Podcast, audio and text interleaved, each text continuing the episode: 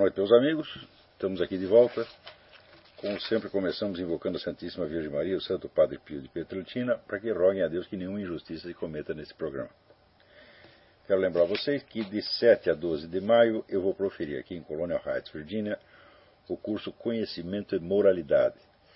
É, o programa está lá no meu site www.olavicarvalho.org e mais informações e inscrições com o senhor Eduí Ferro pelo pelo e-mail edui com y.ferro@uol.com.br ou telefones 041 3209 1289 041 9974 4443 ou 041 9650 9671. Também quero convidar vocês a que assistam o curso que será proferido pelo professor Leonardo Penitente, é, online, vai ser transmitido pela internet, nos dias 19 e 26 de abril, 3 e 10 de maio, das 20 e 30 às 22 horas, no site CEDET Online, C-E-D-E-T Online, tudo junto, .com.br, cedetonline.com.br. O título do curso é O Mundo Angélico. Então, é dizer, uma exposição compacta da doutrina católica sobre o mundo dos anjos. O professor Leonardo Penitente é um homem eruditíssimo, de alta capacidade, o que quer que ele ensine lá, eu assino embaixo. Então, cedetonline.com.br. Muito bem. Eu quero, antes de tudo, ler aqui para vocês um artigo que eu acabo de mandar para o Diário do Comércio, comentando um artigo publicado na época pelo senhor Paulo Moreira Leite, já nosso conhecido senhor Moleira. Né? Aquele cuja formação cerebral não se completou. É isso. É, e pelos últimos artigos eu vejo que ela está até regredindo. Quer dizer, a moleira está abrindo, o cérebro está ficando mais molinho. Alguma coisa está acontecendo ali. Eu não posso compreender. O artigo chama-se Professores de Corrupção. Ninguém é mais imoral nem mais perigoso para a sociedade do que o juiz da conduta alheia, que tome a sua própria alma corrompida como medida máxima da moralidade humana. O homem que julga por esse padrão, pior ainda, o que ensina a julgar assim, é uma força dissolvente e corruptora ainda mais daninha do que o imoralista praticante, o bandido, o ladrão que ao menos, faz da, ao menos não faz da sua torpeza pessoal uma teoria, um critério e uma lei. Jean-Jacques Rousseau que abandonou os filhos no orfanato, mentia mais que um cabo eleitoral, ia regularmente para a cama com as mulheres de seus benfeitores e ainda saía falando mal deles, jurava que em toda a Europa não havia ninguém melhor que ele. E quando falava das suas altas qualidades morais, derramava lágrimas de comoção. Rousseau tinha ao menos a desculpa de ser louco, mas sua loucura inaugurou a moda universal de tomar o próprio umbigo como ponto culminante da perfeição humana e medir tudo pela distância que vai daí ao chão. Não faltam exemplos disso na mídia nacional. Em artigo recente, o Sr. Paulo Moreira Leite jura que todo discurso moralizante é falso porque, aspas, tem como base uma visão fantasiosa das sociedades humanas. Considera que há pessoas de caráter límpido incapazes de ter segredos inconfessáveis e ambições que condenam em público, mas cultivam na vida privada. A vida real não é assim, fecha aspas. O que ele está dizendo é que na vida real não existem, presta atenção, absolutamente não existem pessoas, aspas, sem segredos inconfessáveis e ambições que condenam em público, mas cultivam na vida privada, fecha aspas. A conclusão é inevitável. Se essas pessoas não existem, o Sr. Moreira Leite, que existe, não pode ser uma delas. Logo, ele tem segredos inconfessáveis e ambições que condena em público, mas cultiva na vida privada. E notem bem, ele não disse alimentar em segredo, que ainda poderia ter a acepção de mera fantasia. Ele disse cultivar em privado, isto é, praticar escondido. Ele não se limita, portanto, a sonhar em ser um dia tão bem sucedido por meios ilícitos quanto os malvados que criticam em público. Ele se dedica ativamente a emulá-los quando não há ninguém olhando. E não apenas ele é assim, mas não concebe que exista ninguém melhor que ele, ninguém isento desses defeitos morais abjetos. Ninguém pediu ao Sr. Moreira essa confissão de baixeza. Ele a fez porque quis. Se entendesse o que escreve, como se isso não fosse exigir demais, deveria admitir que ela o desautoriza automaticamente a falar mal de pessoas que, no fim das contas, não têm outro defeito senão o de ser tão ruins quanto ele. Afinal, se não há seres humanos melhores que possam servir de medida de aferição das virtudes e dos pecados, então só há duas alternativas: condenar os vícios em nome de padrões abstratos confessadamente inatingíveis, ou deleitar-se em criticar o mal em nome do mal. A primeira hipótese chama-se moralismo insano, a segunda, fingimento cínico. O senhor Moreira critica a primeira em nome da segunda. Todo julgamento moral sensato deve partir de certas constatações óbvias e autoprovantes. Como o bem infinito e o mal absoluto são entidades metafísicas que se furtam à experiência humana, só resta aos nossos pobres cérebros raciocinar em termos relativos, pesar as coisas na balança do melhor e do pior.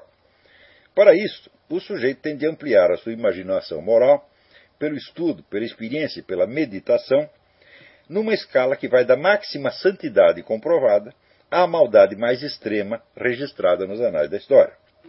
Só quem se entregou a esse exercício por anos a fio tem condições de julgar a conduta alheia objetivamente, e mesmo assim com algum risco de erro. Os demais opinam arbitrariamente em nome de preconceitos bobocas, preferências subjetivas, caprichos de momento ou interesses camuflados. A imaginação moral do Sr. Paulo Moreira Leite é, nesse sentido, a mais atrofiada e mesquinha que se pode conceber. No alto da sua escala de valores está ele próprio, embaixo, alguém que não é pior que ele. Em grego, idios quer dizer o mesmo. Idiotas, de onde veio o nosso termo idiota, é o sujeito que nada enxerga além dele mesmo, que julga tudo pela sua própria pequenez. Que alguém tão obviamente despreparado para opinar em questões de moralidade tenha à sua disposição uma revista de circulação nacional para infundir na cabeça do público a miséria de seus julgamentos, é por si um sintoma de debacle moral muito mais alarmante por seus efeitos sociais do que qualquer caso específico de corrupção, de roubo, de obscenidade, até de violência. Platão já ensinava que a desordem se instala na sociedade quando muitas pessoas começam a galgar postos de importância e prestígio para os quais não têm a mais mínima qualificação. Isso refere-se principalmente àqueles que hoje chamaríamos intelectuais ou formadores de opinião. Delinquentes, vigaristas e políticos ladrões trazem dano material às suas vítimas, mas só se corrompem a si próprios. Quando a corrupção penetra na alma dos críticos sociais, dos professores de moral, ela se alastra por toda a sociedade. Eu também havia tomado mais umas notas a respeito disso aqui, e talvez constitua um segundo artigo. Mas o importante é o seguinte: a gente acompanha muito debate né, pela, pela internet, pela mídia, e a gente vê assim o entusiasmo feroz com que as pessoas gostam de opinar e julgar os outros. É um negócio impressionante. Então, cada um sentindo, no momento em que emite opinião, aquela indignação moral né, extrema, de quem, como se fosse, vamos dizer, uma alma pura que foi escandalizada pela, pela maldade do mundo. Todo mundo fala nesse, nesse tom. Mas quando você vai ver, não tem nenhuma seriedade de julgamento. Quer dizer, para você julgar a moralidade alheia, você precisa se preparar para isso. Então, em primeiro lugar, para que julgar? Não é?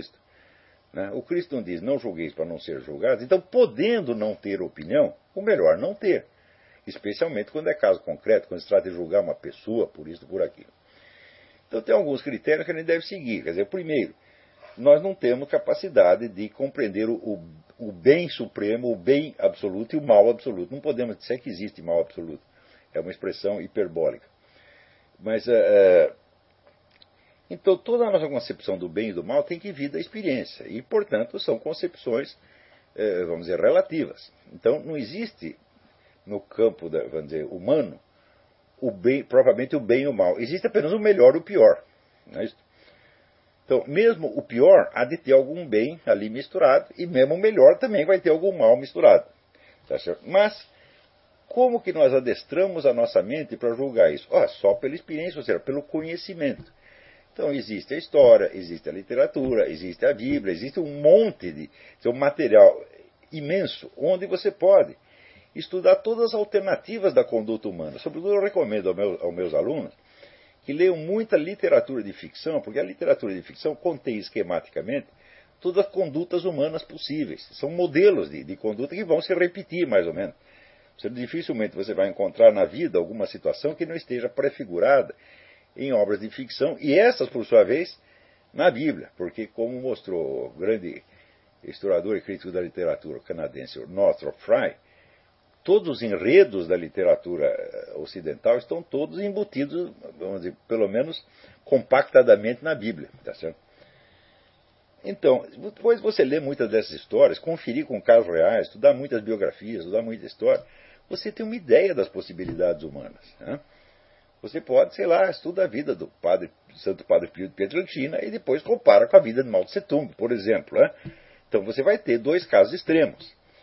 Quer dizer, você fica sabendo ali que dizer, a hipótese de que o Padre Pio de Pietrelcina né, tivesse praticasse em segredo ambições, né, ambições inconfessáveis é absolutamente idiota, incompatível com toda a realidade dos fatos. Tá é, então você tem ideia do que, que é um santo e do que, que é um monstro. Você tem essa ideia. E daí você vai graduar os seus julgamentos dentro de uma escala razoável. Quer dizer, quando você vai elogiar um cara, né, aqui, por exemplo, estou elogiando o Leonardo Penitente, mas não vou dizer que ele é o santo padre Pio de Pietrelcina. Eu não vou beatificar o Leonardo Penitente. Tá certo? E se eu estiver falando mal do Paulo Moreira Leite, eu sei que Paulo Moreira Leite não é nenhum monstro, ele é apenas um idiota, coitado. Ele não é nenhum monstro, eu não vou ficar com raiva dele como se ele fosse Stalin, ou Hitler, ou Mao Tse Tung. Tá não é assim. Então a gente vai graduando e aprendendo. Né? Vamos dizer que muitos julgamentos morais, eles só podem ser emitidos, vamos dizer, em linguagem ou, moderada ou humorística, como eu estou fazendo. Eu estou aqui meio fazendo piada do cara, quer dizer, eu não estou dizendo que nós temos que matar o Paulo Moreira Leite, nós temos que flagelar, dar chicotadas, nem estou falando nada disso. Eu estou falando apenas que é um coitado, idiota que, sei lá, caiu no, no, numa redação e botaram na chefia da redação por engano. Tá certo? Ele estava lá postulando um, um, emprego de varredor e os caras se enganaram, botaram ele na direção da revista. Então, a gente aprende a graduar, ter o senso das proporções, quer dizer, a moral humana, a razão, ela é essencialmente senso das proporções. O que quer dizer razão? Rácio, em latim, quer dizer proporção, quer dizer que é negócio matemático. A sobre B igual X sobre Y. Quer dizer, tudo tem que ter uma graduação razoável. E você, sobretudo, você deve graduar a sua, a sua ênfase, graduar a sua retórica conforme a realidade da situação. Isto no Brasil de hoje é muito difícil encontrar quem saiba. Todos os julgamentos são absolutamente desproporcionais, e sempre desproporcional para o lado do emocionalismo barato. E também, por causa disso mesmo, as pessoas não sabem. Você não sabem julgar e perceber, não sabem entender a linguagem alheia. Né? Ele acha, por exemplo, que se eu mando aqui um sujeito tomar no cu, eu estou condenando o sujeito à morte, estou flagelando, estou pisando no cara para matar. Quer dizer, Pô, não se pode nem falar um palavrão, mais que assim em casa a gente fala, né? As pessoas não julgam, ouvem tudo de maneira exagerada, histérica, e também julgam histericamente. E julgar histericamente é uma coisa que se tornou norma na mídia inteira. Isso 40, 50 anos atrás não acontecia, as pessoas sabiam escrever, porque você tinha exemplos da boa escrita. Né? 40, 50 anos atrás você tinha vivo o Manuel Bandeira, tinha o Herberto Salles, né? Tinha o Graciliano Ramos, tinha o Otto Maria Carpo, você tem um monte de escritores. Em um lugar onde tem muitos escritores bons, as pessoas aprendem a escrever com eles, aprendem a falar com eles. Então, tenho uma ideia do que é de bom gosto, do que é de mau gosto, do que é cabível, do que é descabido, do que é exagerado, do que está na medida certa, assim por diante. Isso tudo acabou. Então, como disse, virou bagunça. A cabeça das pessoas perdeu o senso da medida. E todo o nosso esforço, o meu esforço pessoal no seminário de filosofia aqui, é tentar restaurar um pouco desse senso de medida, de acordo com padrões aceitáveis de alta cultura. Tá certo? E agora, quando a gente lê esse artigo na mídia, esse mesmo artigo do, do Paulo Moreira Leite, isso aí dava para escrever um livro, porque ele tem dizer, todos os defeitos do, do jornalismo mais baixo estão aqui. Né? Daqui a pouco eu vou comentar mais um pouco. Também li um artigo do professor Vladimir Safatli. É esse outro, né? O Safatli, como diz, só vem com safatleza. É sempre assim. Tá então, não é que o que ele diz está errado. A gente pode errar. Errar, errar, errar é humano, tá entendendo? Mas, o sujeito não tem nenhum senso de medida, eu digo, já não é mais humano. Né? É subanimal, você está entendendo? É coisa de, de minhoca, de tatu-bola, tá? Então, eu vou que ler mais umas observações aqui, né? É, que não fazem parte do artigo, eu escrevi só para minha, para minha satisfação pessoal. Eu não deveria, dirão alguns, isso faz parte dos meus diários, né? Eu não deveria, dirão alguns, escrever nada contra o senhor Moreira, do qual tenho motivos de queixa pessoal. Mas com toda a evidência, haver-me sacaneado um dia não confere ao diretor de época um salvo-conduto para continuar sacaneando o restante da população brasileira, sem sofrer da minha parte a mais modesta reprimenda. Ademais, ter sido expelido daquela revista por motivo ideológico não foi para mim nenhuma experiência traumática. Foi um prêmio. Deu-me tempo livre para me dedicar ao seminário de filosofia, que era o sonho da minha vida e onde, ó ambição inconfessável, ganho muito mais dinheiro. Meu problema com o senhor Moleira, Moleira não é quem ele tirou da revista, é o que ele põe nela todas as semanas. É óbvio, por outro lado, que existem pessoas melhores do que o senhor Moreira. Sei de alguns milhares delas, algumas que encontrei pessoalmente, outras que conheci por suas biografias. Eu me lembro do padre Miguel Pedroso. Era o padre, padre Miguel da igreja de São Miguel, né, que nós frequentamos muitos anos. Falou, olha, o Padre Miguel, não é que ele era melhor que eu, ele era infinitamente melhor do que eu. Não tem comparação. Como dizer, eu não, eu não tenho direito de engraxar o sapato dele, tá entendendo? Então eu tenho esse senso de medida. Também conheço gente muito pior tá? eu. Sou Moleira é um exemplo. Né? É, algumas que encontrei pessoalmente, outras que conheci por suas biografias, escritas e lidas, aliás, sem nenhuma ingenuidade moralista. Eu mesmo, em sã consciência, não posso. Por exemplo, eu falo para o Santo Padre Pio de Petrechete, todas as biografias dele relatam um negócio. Quando ele era jovem, ele não tão jovem assim, tinha 19, 20 anos, ele estava dormindo num celeiro e veio um amigo dele e, e tinha um saco de trigo em cima dele. Né? Ele acordou ali sufocado daquele negócio. Ah! Ele resolveu se vingar.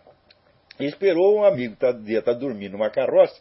Ele pegou empurrou a carroça montanha abaixo e quase matou o cara, pô. Isso está em todas as biografias do padre Pio de Petratina. Quer dizer, ninguém vai esconder né, que ele fez um treco irresponsável desse. Então, isso pode acontecer a qualquer um. E isso não vai, de maneira alguma, né, empanar, manchar a sua santidade. É, dizer, eu mesmo, em sã consciência, não posso me enquadrar na única classe de seres humanos cuja existência o senhor Moreira reconhece, que são as pessoas que são iguais ou piores do que ele. Sim, eu que estou longe de ser um modelo de virtudes.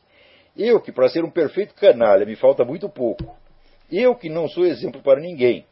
Eu, com todos os meus pecados, nem tenho segredos inconfessáveis, nem cultivo em público ambições, em privado ambições que condeno em público. Os meus segredos mais feios não apenas são todos, todos confessáveis, mas são confessados regularmente na Igreja Católica, porra.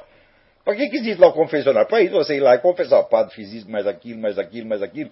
Né? E eu sempre tenho um estoque de pecado para chegar lá e confessar. Então como é que é inconfessável se está sendo confessado? Porra! Né? E às vezes até mesmo reconhecidos em público depois, quando me parece que o meu mau exemplo pode ser útil. Quando não é esse o caso, evito exibi-los por dois motivos. Primeiro, porque é isso que a igreja manda: não escandalizar os outros com espetáculos de sincerismo obsceno.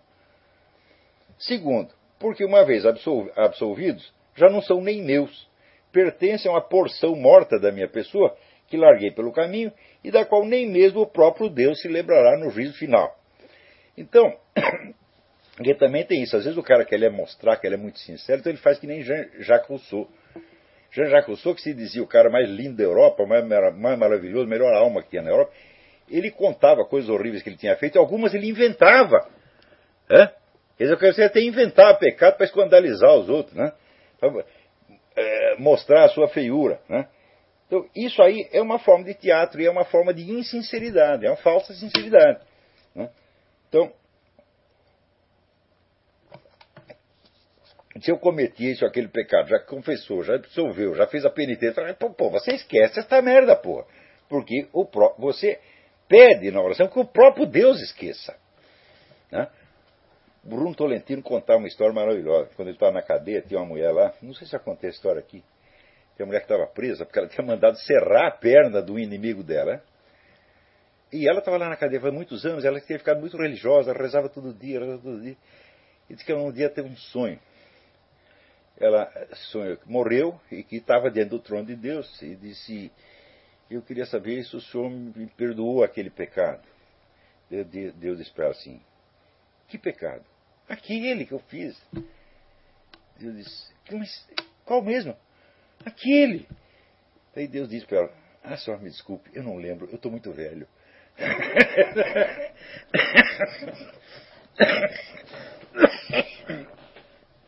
Então, o senhor Paulo Moreira ele pode achar isso inacreditável, mas a co conduta que eu estou descrevendo não é de um anjo nem de um santo. É a conduta usual de todos os fiéis católicos, meu Deus do céu. Pois não é isso que eles fazem, a confissão é isso, você anota, ela, você faz o exame de consciência, você anota as merdas que você fez e você conta para o padre. Você não vai contar em detalhes, a igreja manda não contar em detalhes para não escandalizar, não criar tentação para o padre. Se você ficar rapaz, fui lá, comi a mulher do vizinho, mas foi assim, foi assada, ela gostosa, tem uma bunda, blá blá blá. Porra!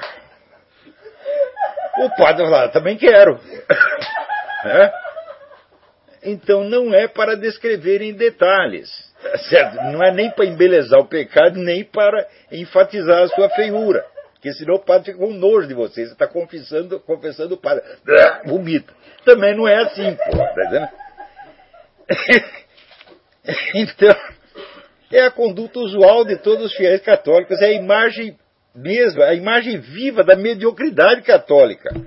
Ou seja, um simples católico ordinário, investido das virtudes banais de um devoto vulgar, é alguém que está acima da imaginação do seu moleira. Né? Quanto a cultivar em privado ambições que condenam em público, nunca fiz isso, mas nunca mesmo. Mas nunca nem em sonhos. Ó, primeiro, assim, só tem duas ambições que eu condeno em público. E essas eu nem cultivei em privado e nem alimentei, nem mesmo no recesso mais íntimo da minha mente subconsciente. A primeira é mandar na espécie humana, sobretudo matando, encarcerando ou calando os desobedientes. A segunda é subir na vida sem precisar ter qualquer mérito especial, senão a habilidade de subir na vida. Que é exatamente o que faz o seu Lula, o seu Paulo Moreira Leite, essa gente que você vê que não tem mérito nenhum. Quer dizer, o grande orgulho do Lula é que ele subiu sem precisar ter mérito. E quando você quer alegar o mérito do Lula, sabe o que eles alegam? Olha como ele subiu na vida, ele virou presidente. Né? Quer dizer, então ele sobe na vida baseado no mérito de que ele subiu na vida. Então, uma pessoa totalmente oca, sem, não merece merda, não merece um pontapé na bunda, e, no entanto, o currículo dela se constitui de ter subido na vida. Né? Então, isso quer dizer que eu condeno os tiranos e aspirantes a tiranos, inclusive o pessoal toda a mentalidade revolucionária, tem, tem o tirano teórico também, né? e é, eu condeno o alpinista social puro. Alpinista, ser alpinista social, todo mundo pode ser um pouquinho. Mas aquele puro, que não tem nenhum motivo para ele subir na vida. Né? O único motivo para ele subir é que ele quer subir. Quer dizer, esse é o, vigarista essencial. Especialmente se ele é escritor, professor, jornalista, isso aí, se ele opera na minha área e emporcalha a minha profissão. Os meus ouvintes e leitores são testemunhas de que praticamente todos os demais pecados humanos brilham nas minhas efusões de moralismo punitivo pela sua completa ausência. Né? Oh, por exemplo, eu não critico nem corrupto, nem ladrão. Hum? Porque eu acho o seguinte: a corrupção é uma, um elemento permanente das democracias, ela está sempre lá. Então, enquanto a corrupção é um negócio pessoal que se limita, né, quando é uma esfera restrita, então é um assunto policial que não envolve nenhum problema de moralidade que tenha que ser analisado por um filósofo. Então não tem sentido me meter numa, numa coisa dessa. É, quanto aos defeitos sexuais, algum dia critiquei alguém por ser adúltero, por ser mulherengo, por ser viado. Por... Nunca abri minha boca para falar disso. É? Primeiro, porque cada caso é um caso muito particular, você para falar disso você precisaria examinar com muita seriedade. E graças a Deus eu sou dispensado de fazer isto. Tá Quer dizer, agora né, o sujeito quer saber se ele fez certo, se ele fez errado, ele perguntar para mim, eu digo, puta merda, eu não sei nem se eu estou fazendo certo ou errado, vou saber você. Né? Então, qual é a, a, a gravidade relativa dos seus pecados? Falou, oh meu Deus do céu, isso é uma encrenca, isso é um problema muito sério. Né? Então, não, é, não vem perguntar para mim. Então, é claro que eu não aprovo esses pecados, mas isso não quer dizer que eu tenha autoridade para passar pito em ninguém fora do meu estrito campo de competência profissional, daquilo que a igreja chama de dever de Estado. Você tem o dever geral, que é o dever morais dos seres humanos em geral, e tem o dever de Estado, que é o dever que corresponde ao seu lugar na sociedade, à sua cota de responsabilidade. Tá então, por exemplo, conduta moral. Bom, eu tenho filhos, então não sabe que eu tenho oito filhos. Então, com relação à conduta moral dos meus filhos, eu tenho que dar um palpite, eu tenho que ensinar, eu tenho que corrigi-los se eles fizerem um treco errado. Por quê? Porque são meus filhos. Mesmo assim, eles mesmos são testemunhas. Podendo não dar palpite, eu não dou. Hã? Nem nos meus filhos. Hum? Só quando o negócio passa do limite de segurança ou quando eles vêm perguntar. Tá certo? Ou quando a mãe fica me enchendo o saco para interferir. Não, você tem que fazer alguma coisa, tem que fazer.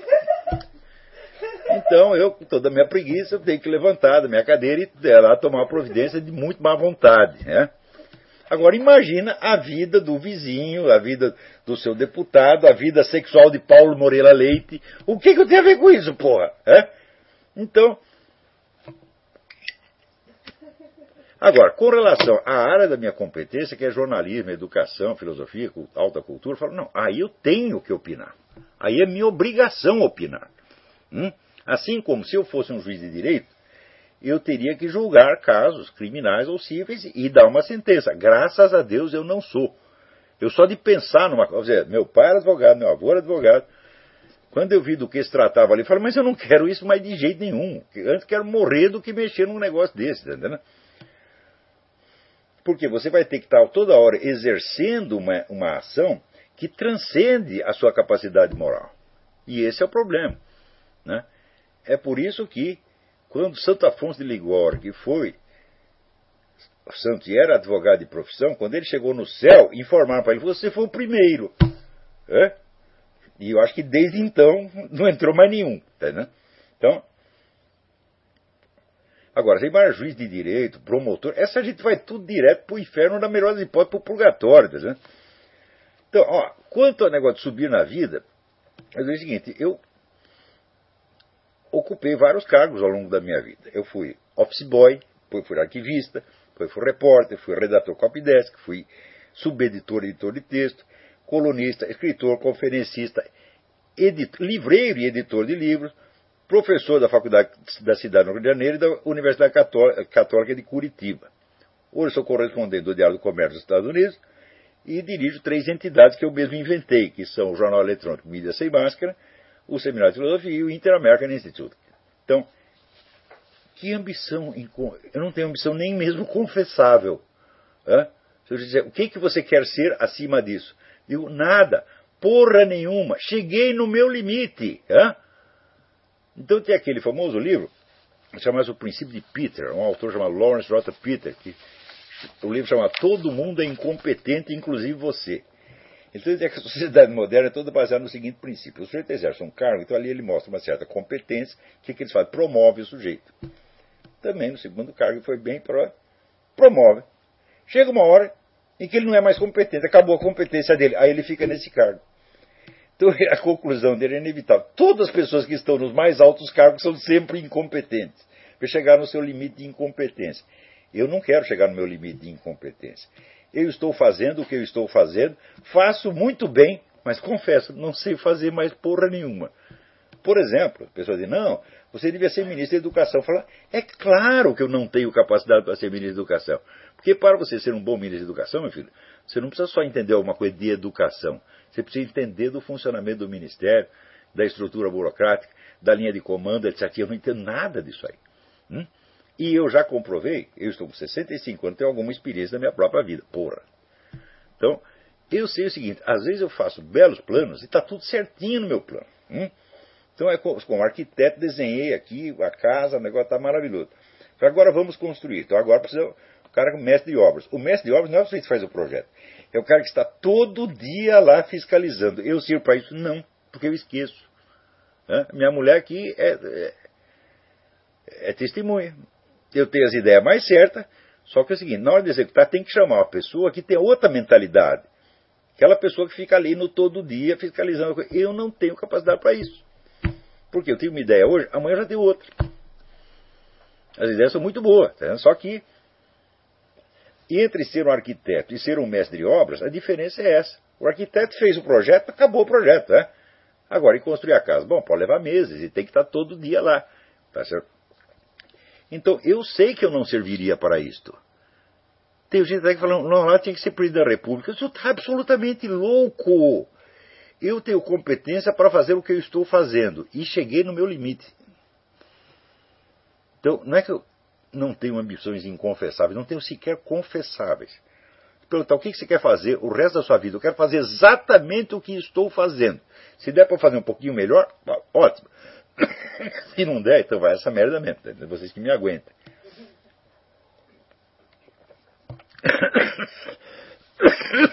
Então, eu olho para mim e falo, olha, é claro que eu não sou do jeito que ele está descrevendo.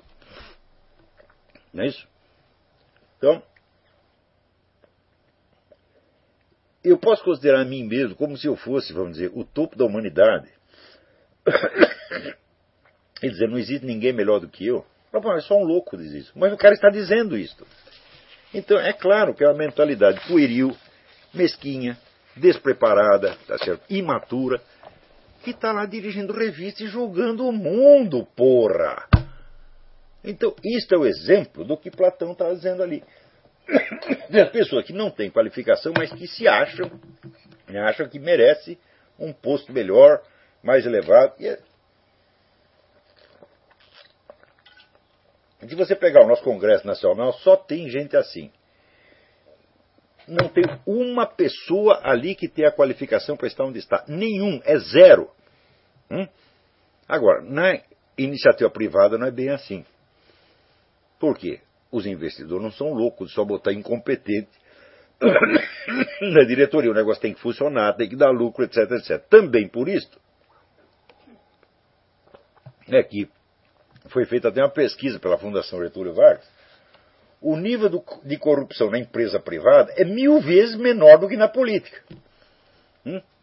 Porque a política é o seguinte: ninguém é dono. Cadê o dono do Brasil para ficar fiscalizando os caras no Congresso? Ah, o dono são 100 milhões, 180 milhões de idiotas que estão espalhados por aí e nem sabem o que nós estamos fazendo aqui. Por falar nisso, agora nos Estados Unidos já voltou de novo aquela ideia da cidade modelo, que é uma ideia comunista. Né? e que é a cidade toda planejada, como Brasília. E eles aplicaram isso em Detroit nos anos 60. Desde os anos 60 até hoje, Detroit só teve prefeito esquerdista, todos com a ideia da cidade modelo. Detroit, que era a cidade de padrão de vida mais alto dos Estados Unidos, hoje é um favelão. Está completamente destruída. E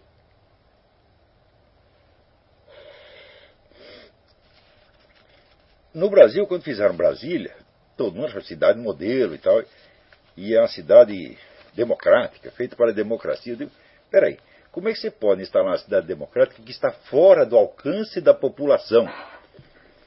Quando governaram no Rio de Janeiro, ali no Palácio do Catete, se o presidente enchia o saco, a população se reunia ali na frente, tá certo?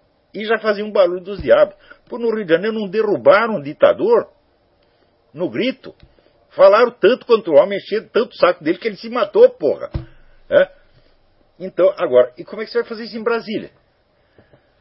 Então, só os movimentos que têm muita grana podem se fazer representar. Ah, vamos fazer uma passeada, manifestação em Brasília. Quanto custa?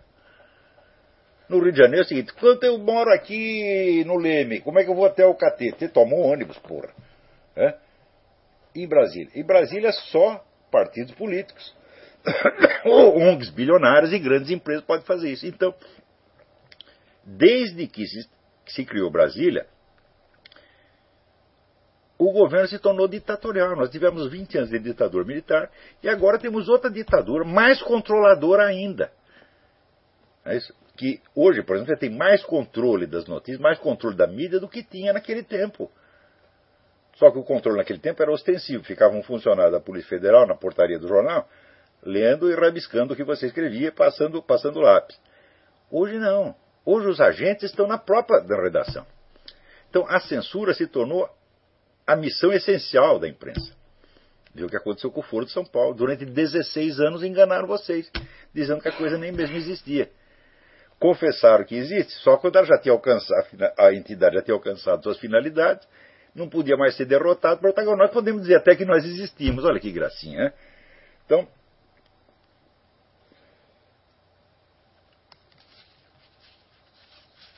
é claro que essas pessoas todas que subiram na vida, desde o tempo dos militares, né? Ali, eles pegavam pessoas competentes na área econômica, administrativa, técnica, etc, etc. Na política, era tudo analfabeto. Eu já mostrei aqui para vocês como é que foi o negócio. Né? Então, nem vamos comentar mais isto. Então, este, o Platão tinha razão. Olha, eu já eu falei no programa anterior, não há um problema na política do mundo que já não esteja, pelo menos, em rascunho ali no Platão. Quer dizer, o homem foi o fundador da ciência política e até hoje é a melhor fonte que tem. Mas você veja que coisa. Pessoas como, por exemplo, o Júlio Lemos, gostam de falar dos clássicos da antiguidade, mostrando aquela intimidade pejorativa. Ah, mas Platão, Sócrates, não, coitado. Mas quando vai falar de algum filósofo atual que eu respeito, sobretudo de alguém que ocupa um cargo universitário, ah, daí é seu doutor, etc. Sabe quem fazia isso? O próprio Zé Guilherme Melchior. Falava de Platão como se estivesse falando num Zé Mané, mas quando é para falar do chefe dele, não, do, do, ministro João Leitão de Abreu, fala, ah, não, esse seu doutor. O que, que é? O dia que eu falar de um chefe meu, com admiração e respeito que fala de Platão, vocês, por favor, peguem, me joguem na privada e puxem descarga. Né? Porque isso faz parte da moralidade, faz parte da hierarquia que eu estou te ensinando, hierarquia de valores. Se você não tem hierarquia de valores, você não pode julgar. Hierarquia de valores, meu filho, não é um tratadinho, um conjunto de regras que você vai aplicar automaticamente. Não, é a experiência da vida. É muita meditação, muito estudo, tá certo? E muito exercício de sinceridade. Sinceridade também. Outro dia saiu um artigo do Joel Pinheiro dizendo, falando mal da moralidade absoluta. Ele confunde moralidade absoluta com sincerismo obsceno que é uma, aliás, é um problema, vamos dizer que os tratadistas de moral já resolveram há 300 anos, eles não confundem isso, mas hoje em dia as pessoas estão discutindo, a gente deve falar toda a verdade sempre. Depende para quem, meu filho. Essa é a coisa mais elementar. É o ditado latino. Duos idem dicunt non est idem. Se duas pessoas dizem a mesma coisa, não é a mesma coisa. E pior, se você diz a mesma coisa para duas pessoas, também não é a mesma coisa. Né? Por exemplo, ah, vou contar os meus segredos. Sim, pega uma criança de 7 anos e conta tudo para ela. Hã? Hã? Você pensa que tu é filho meu, mas não é. Tu é filho do vizinho. Sua mãe era uma puta, e assim por diante. Confa Digo tudo isso? Hã? Não tem aquela musiquinha aqui? Né? No West Virginia, diz que no West Virginia todo mundo comia a mãe, a avó, a tia e tal. Então dá um monte de, de, um monte de retardado mental, uma coisa assim. Né? e uh, ah, que tinha até a história, a menina que foi dizer pro pai, ah, pai, estou apaixonado pelo, apaixonado pelo fulaninho, quero casar com ele e tal. Daí o pai falou, não, você não pode casar com ele. Por quê? Porque ele é seu irmão. Né? Daí ela foi chorando para a mãe, ah, eu ia casar com ele, o pai falou que ele é meu irmão tal. A mãe falou, não, não se incomoda porque você não é filho do seu pai. Essa é a história do West Virginia. então, devemos falar tudo isto, né?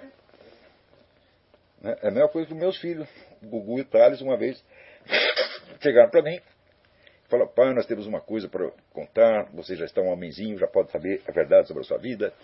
Você não é o nosso pai, nós encontramos você numa cestinha. então, é agora, olha aqui, esta semana, aqui, a cara de pau, não há limites para a cara de pau. Né? A única coisa que pode dar uma ideia da infinitude é a cara de pau humano. A turma do Obama já começou a espalhar o seguinte: se a Suprema Corte não aprovar o Obamacare, o plano de saúde do governo, nós vamos votar o impeachment dos juízes. Hã? Quer dizer, já está ameaçando. Ou você vota em mim, ou nós pedimos seu impeachment. Quer dizer, o cara está obviamente tentando intimidar a Suprema Corte. Quer dizer, nenhum presidente americano jamais fez isso. Você pode discutir uma decisão depois de tomada, mas não antes da decisão, você já vê com ameaça. É um negócio incrível. Obama chegou a dizer que, não, aí pela primeira vez a Suprema Corte vai, ela vai exceder, vai ultrapassar os seus limites, se ela vetar uma, uma lei votada pelo Congresso. Eu digo, ué, mas a função da Suprema Corte, desde que ela existe, acho que 209 anos, é vetar leis que foram aprovadas pelo Congresso. Quer dizer, o cara que é professor de, foi professor de direito em Harvard, ele finge que não sabe para que serve a Suprema Corte. É um negócio impressionante. Né? Agora, aqui no Brasil tem um. Uh, não é no Brasil. Tem um cantor aí, olha aqui. Cantor lança livro feito com papel para fumar maconha. Todo mundo está falando mal, mas eu acho que o sujeito, eu acho que é ótimo. Porque esse aqui é um livro que, para ele desencadear os efeitos mentais planejados, ele não precisa ser lido. Você fuma o livro e pronto. E eu achei uma ideia espetacular. Eu acho que muitos livros deviam ser assim. E outros deviam ser até intercalados. Você tem uma folha de papel de seda e uma folha da própria maconha. Né? Por exemplo, obras completas do Dr. Emir Sader. Obras completas de Vladimir Safatli. Né? Obras completas de Rodrigo Constantino, para não dizer que eu estou falando só de esquerdista. Né? E obras completas de Paulo Moreira Leite. A revista Época deveria ser assim: uma folha de papel de seda, uma folha de maconha. Então, ó, o cara chama-se Snoop Dogg, o cantor. Muito bem, Snoop Dogg. Grande ideia. Agora os caras estão processando o pastor Silas Malafaia porque eles dizem que a igreja deveria cair de pau né, nesse pessoal gay que faz passeata zombando da, da, da igreja. Daí, em vez da igreja processar os caras que fazem chacota da religião, não. O pessoal gaysista está processando o Silas Malafaia porque ele cair de pau. Ah, ele está pregando agressão, ele quer nos bater, ele quer nos agredir. Puta que pariu! Ainda tem um promotor que acredita nesta merda. Porra! Promotor quer dizer que se eu mandar você tomar no cu, eu estou ameaçando o senhor de estupro? É isso? Eu já mandei tanta gente tomar no cu, mas, mas eu não exerceria pessoalmente esta sentença. Você vai tomar no cu onde você quiser, mas não vem pedir para eu. Fazer, eu não vou fazer, não. Você entendeu? Porque, inclusive, você veja, a gente falou tanto do Dr. Luiz Mota aqui, o Luiz Mota era assim, foi beatificado, ele aparecia contra palanque do lado da presidência da República, todo mundo chassar. Agora tem uma queixa de pedofilia contra ele, de apologia da pedofilia, aliás, queixa justa, porque ele fez isso mesmo. Né? Então agora está todo mundo se afastando do cara. Luiz Mota? Ah, não conheço, nunca ouvi falar. Né? Pessoal que vivia com ele na cama, você está entendendo? No sentido literal figurado da coisa. Agora ninguém mais conhece o cara. Quer dizer, é hipocrisia, hipocrisia é medra e a bunda, tá? Não, é, vamos dizer, hipo... as pessoas têm dificuldade no Brasil, pelo artigo do Joel Pinheiro, a gente vê, tem dificuldade de distinguir quais são os. De, o que, que é, vamos dizer, a, a hipocrisia que é normal, desejável e obrigatória, como por exemplo você não mostrar a verdade num, dizer, chocante para uma criança, para uma pessoa despreparada, tá e o que, que é hipocrisia maligna? Eles têm dificuldade. Por quê? Porque não tem criteriologia moral. Não pensaram no assunto. Tá então, se confundem no julgamento, fazem julgamentos monstruosamente injustos e ainda querem posar como professores de moralidade. Está né? Tá aqui, por exemplo, no mesmo artigo, Paulo Moreira Leite diz assim, que, ah, mas o Lula ele fez aquele negócio do mensalão tal, mas ele tinha pelo menos, ele tinha um movimento contra a desigualdade, a favor dos direitos dos trabalhadores, dos mais humildes, e já foi metendo a mão. Não, daí ele diz, ao passo que a direita só tem o discurso moralista. Eu digo, a direita, o discurso moralista? Já esqueceu a década de 90? Quantos anos você tinha na década de 90? Você não é nenhum jovenzinho moralista. Né? Durante a década de 90 inteira, que tinha o monopólio do, do, discurso moralista era o PT. O PT subiu nesta base, porra. Você não lembra das CPIs em que ia lá o Zé Dirceu, a Luiz Mercadante, né? Então, eles pareciam assim, sabe, é, Catão, Savonarola, né? Fazer aquele discurso condenatório, moralista. É um negócio impressionante, eles subiram nessa base. Né? E ah, o projeto contra a desigualdade. Que projeto contra a desigualdade? Esse projeto era do governo Fernando Henrique, porra. O, projeto já veio antes.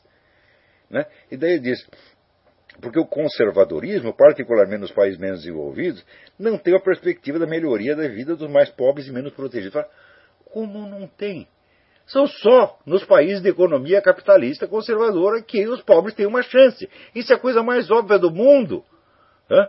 Não há limite de miséria que não tenha se alcançado sob o socialismo. E o pessoal vai não, mas tem. Até a gente culta fala isso. Ah, mas os países escandinavos e a Suécia, você não sabe, é merda nenhuma. Esses países estavam ricos muito antes de vir o Estado previdenciário. Né? Eles ficaram ricos numa economia liberal. E daí, depois que estava com o cu cheio de dinheiro, falaram, bom, agora eu vou fazer regulamento, sei que para lá. Mesmo assim, não deu certo. E vai fazer 30 anos que esse país, Suécia e Dinamarca, estão privatizando tudo. É? Então, são só os conservadores que têm a perspectiva real. O que esses outros têm são promessas que eles não precisam cumprir, porque é da natureza da promessa revolucionária. Você promete o futuro. Né? Então, quando passa mais um dia, o futuro também passou mais um dia para frente. E vai empurrando com a barriga e nunca chega a porra do paraíso socialista. E é disso que esses caras vivem. Agora, em nome disso, então ele pode fazer o mensalão. Também a questão, vamos dizer, de, eu não ligo muito para a corrupção, não. Eu começo a ficar assustado contra, contra a corrupção quando ela se torna uma estrutura de poder dentro do Estado. Aí fica perigoso. Aí nós temos que alertar. Agora, o sujeito, ah, o deputadinho roubou não sei o quê, vereadorzinho levou a propina. Você fala, bom, isso aí é caso para a polícia, você resolva aí, não, não é um problema de teoria política que necessite autointeligência para ser examinado. Mas peraí, mas o caso do mensalão é diferente. Porque o mensalão foi uma estrutura de poder longamente construída durante os anos em que o PT já estava fazendo o seu discurso de condenação moralista, porra. Naqueles anos, no, década de 90, o PT estava construindo o seu serviço privado de informações, que foi a base depois para a construção do mensalão. Tá então o comunista é assim, quando ele acusa alguém de alguma coisa, é porque ele está preparando outra pior, ou já está fazendo na mesma hora.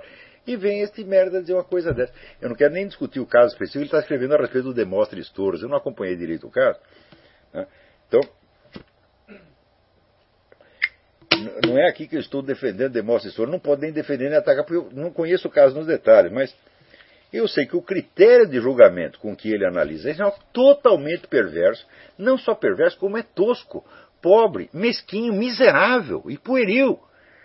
Só que todos os opinadores agora são assim. Dizer, o que está acontecendo no mundo, porra? Todo mundo está ficando criancinha? É? Eu acho que sim, porque eu estava lendo uma pesquisa, diz o seguinte, que dose de testosterona nas pessoas hoje é 50% do que era meio século atrás e 25% do que era no começo do século. Século XX, né? Tá certo? E eles dão várias causas. Uma das causas, quer saber? Telefones celulares. Que telefones, a radiação de telefone celular queima testosterona, que é uma maravilha, sobretudo você carregar coisa no bolso. Né?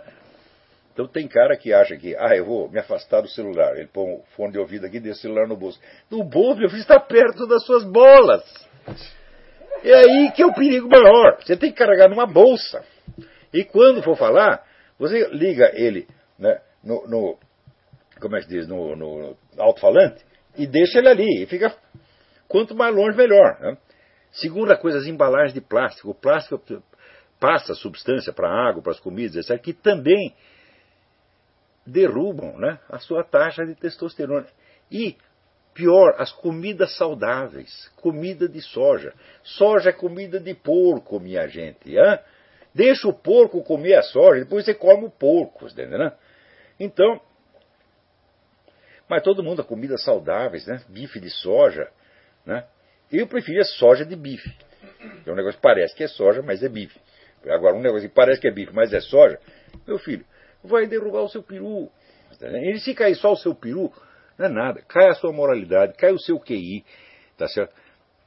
Cai a sua hombridade, tá certo? cai a sua honestidade e você vira um boiola, um merda. Então o mundo está cheio dessas pessoas hoje. Então, olha, meça a sua testosterona. Antes de você se condenar, porque, ah, não consigo fazer nada, sou um fracassado. Às vezes a culpa não é sua, meu filho. A culpa é da soja que você andou comendo. Da comida, comidas saudáveis. Porra.